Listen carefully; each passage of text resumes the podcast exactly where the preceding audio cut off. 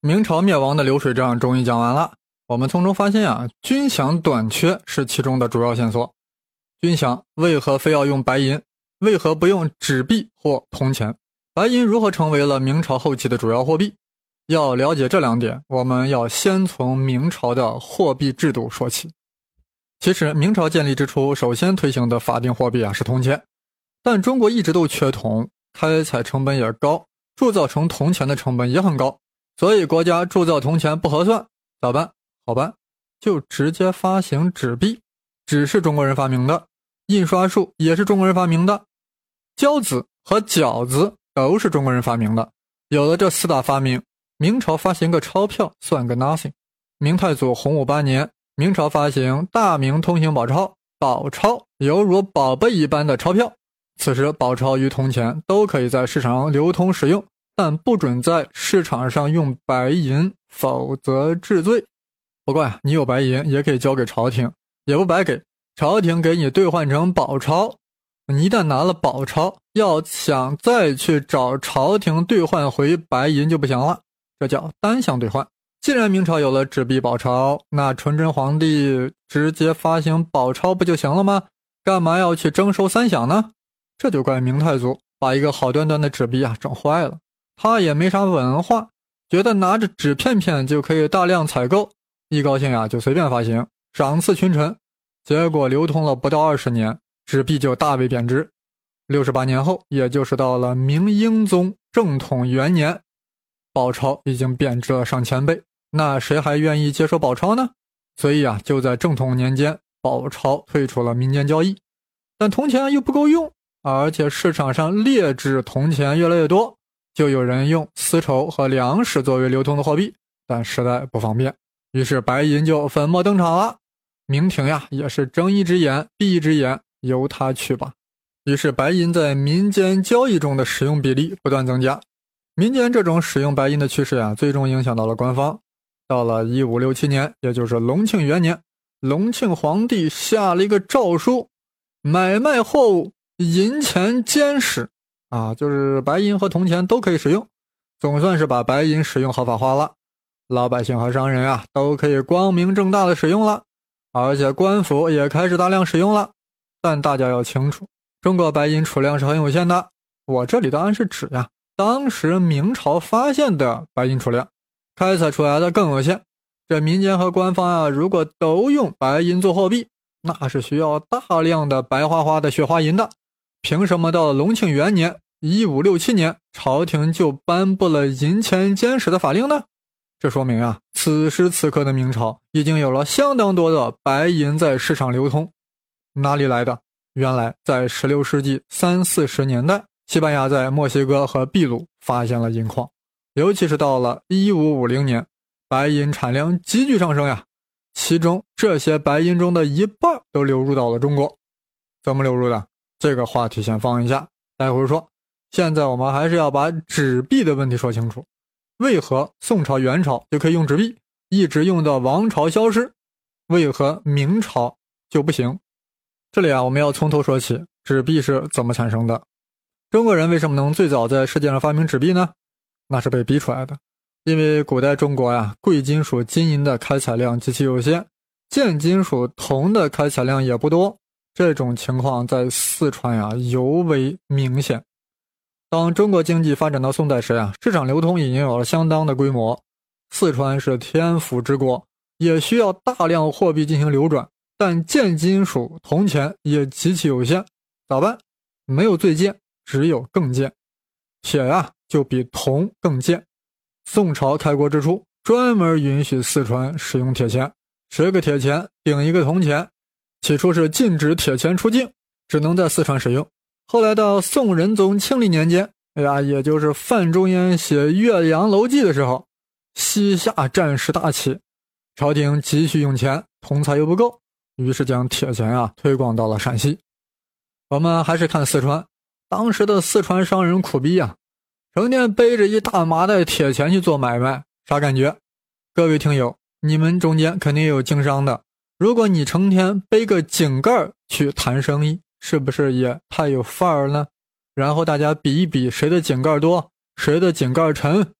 这商品经济啊越是发达，这种铁钱啊就越是不适用，但铜钱又不够，咋办？活人也不能被尿憋死，于是纸币就出现了。俗话说，高手在民间。这纸币啊，最初就是由四川十六户财主来主持发行的，名叫交子，就是用来交换的子。这十六户呀，称之为交子铺，不是饺子铺。交子上有各家铺户的压字。隐秘题号之类啊，就是防伪标志。那为什么大家要认这个交子呢？不就是一片纸吗？因为任何人拿着交子，随时可以到交子铺兑换成铜钱或铁钱。比如商人甲要到远处收购土豆，就先用铜钱到交子铺兑换纸币交子，然后拿着轻飘飘的纸币迈向远方。遇到商人乙手中有土豆，甲用交子可以购买乙的土豆。然后乙又可以拿着交子到当地的交子铺去兑换铜钱或铁钱，慢慢的呀，大家就不兑换铜钱了。为啥？因为乙可以再用手头的交子去购买其他需要的东西。为什么还非要兑换成贱金属货币呢？难道它很贱吗？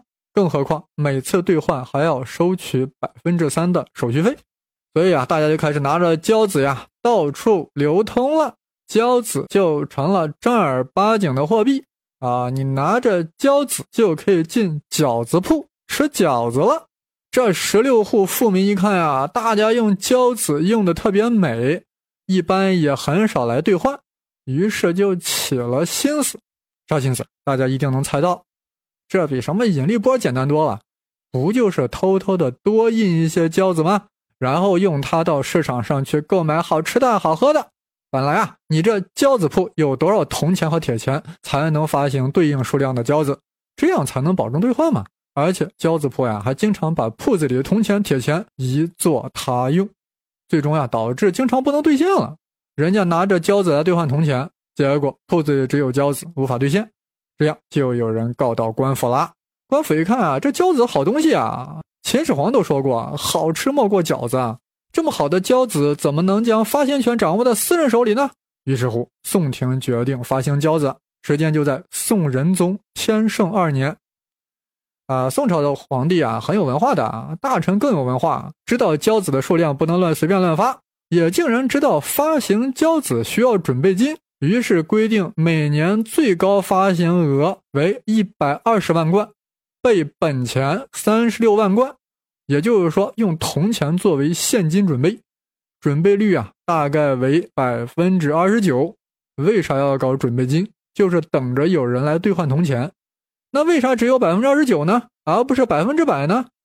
因为啊，不会所有人都来兑换的啊，毕竟兑换是要收手续费的。反正呀，宋仁宗时啊，饺子交子用的挺好，挺平稳。但是到了宋神宗的时候啊，就出现问题了。因为王安石变法了呀，王安石变法的内容特别多，有机会专门讲。这里就说说与货币流通有关系的，一是青苗法，二是免役法。简单的说呀，青苗法就是国家给农民的贷款，一年两次，借钱还钱，这样啊就增加了对货币的需求量。这个免役法呀，就是将原来的差役改成木役，啥意思啊？普通人啊，每年都要给官府当差服役一段时间，当然是白干，这就是我们通常说的徭役。王安石说了，以后你们就不用服徭役了，把你们的徭役免了，改成大家出钱啊，然后朝廷拿着你们交的钱呀，再去招募人去干活啊，这就叫差役改成木役，听着不错吧？但这又大大增加了对货币的需求量。因为都要凑钱给官府交现钱呀，不像过去出苦力就行。当然，王安石跟宋神宗呀都意识到这个问题了，于是大量铸造铜钱，年铸造量呀竟然是过去两三倍。尽管如此，还是不够，竟然出现了钱荒啊！市场上钱荒了，大到不够用了。在这种情况下，宋廷就开始增发交子了，让更多的纸币啊去进入流通领域。改变通货紧缩的局面，但准备金不足，导致交子就逐渐贬值了。啊，到了宋徽宗时呀，为了满足对西夏征战的需要，交子发行总额呀达到了两千六百万贯，是最初规定的那个额度的二十多倍。南宋时为了应付对金战争，啊，先后发行了什么见钱官子、惠子等，虽然时有超发，但多少还是有准备金的，还是允许兑换的。而且啊，财政宽裕的时候呀，还有意回笼纸币，所以南宋的惠子呀一直都在用。直到用到南宋被元朝灭亡之时，当然到最后是不行了，贬值也是一塌糊涂。有了宋代使用纸币的基础，蒙古人在窝阔台时啊就开始发行纸币，名曰交钞啊，用来交换的钞票。当时中书令叶律楚材就提出，交钞的发行量呀不能超过五十万贯。到了海迷失皇后称制之时，开始以白银为纸币发行的准备金。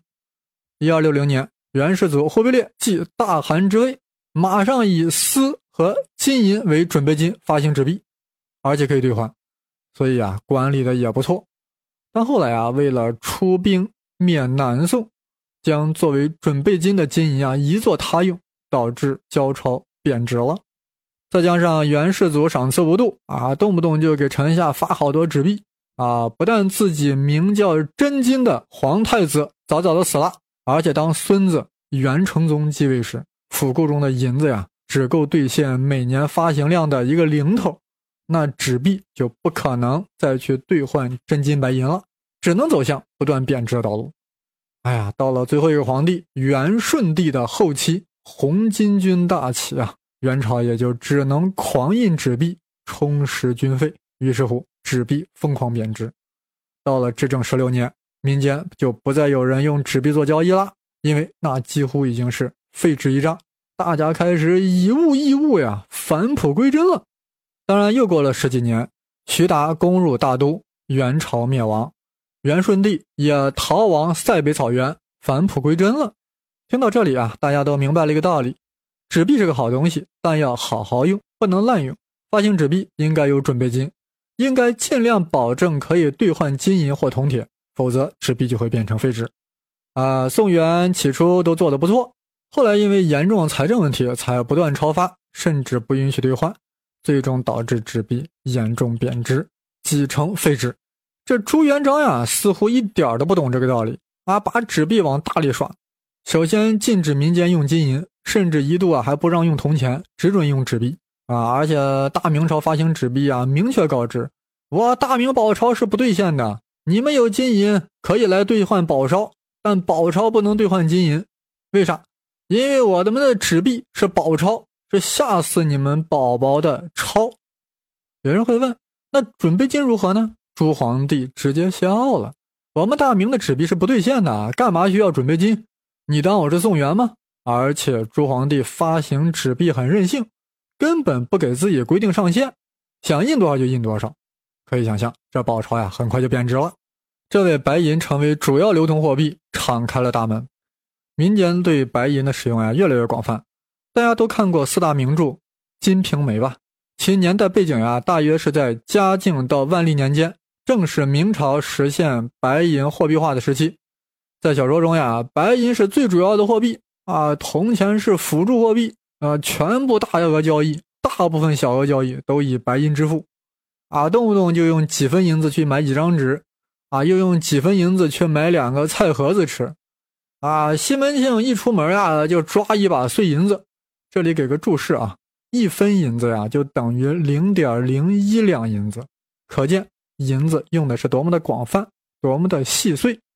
民间如此广泛的使用白银，那市场流通中呀就需要巨量的银子，而明朝当时的白银年开采量呀才十几万两。还不够西门大官人一个人的挥霍呢。节目说到这里，我们终于要将视野转向海外，看看世界的白银是如何源源不断的流向了中国，它对大明王朝带来了什么样的结果，又对世界产生了何种影响？明朝兴衰这场大戏，表面上看是张居正、魏忠贤、崇祯帝、皇太极、李自成等一帮子人在领衔主演。但实际上是由哥伦布、达伽马、麦哲伦所开戏，世界贸易所导演，小兵器为背景，真正的主角是东南沿海和新西班牙，还有三大配角日本、葡萄牙、荷兰，他们的熙熙攘攘，他们的潮起潮落，结银一种贵金属，白银。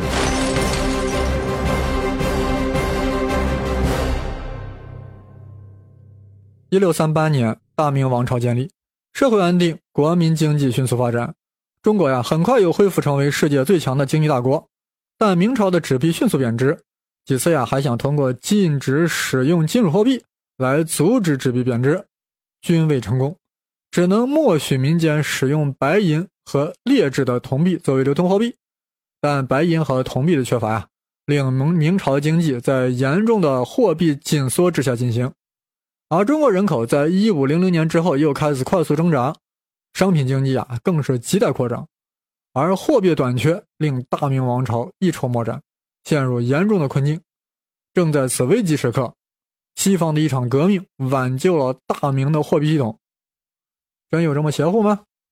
让我们把目光先聚焦在中欧，在十五世纪五六十年代，中欧的白银生产急速增长，像萨克森、波西米亚。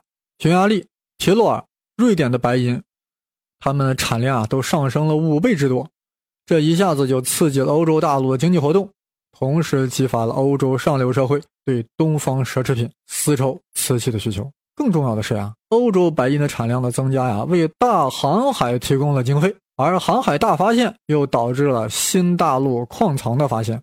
欧洲人最初涌向美洲大陆是为了发现黄金。但在十六世纪三四十年代，西班牙却意外地发现了白银，主要是在新西班牙和上秘鲁，啊，也就是今天的墨西哥和玻利维亚，啊，开采出的白银啊，立即就进入了国际流通领域。尤其到了一五五零年，一种新的提炼白银的方法进入使用，叫什么汞齐化提炼法？汞水银嘛，就是一种用水银来提炼低含银量矿石的炼银法。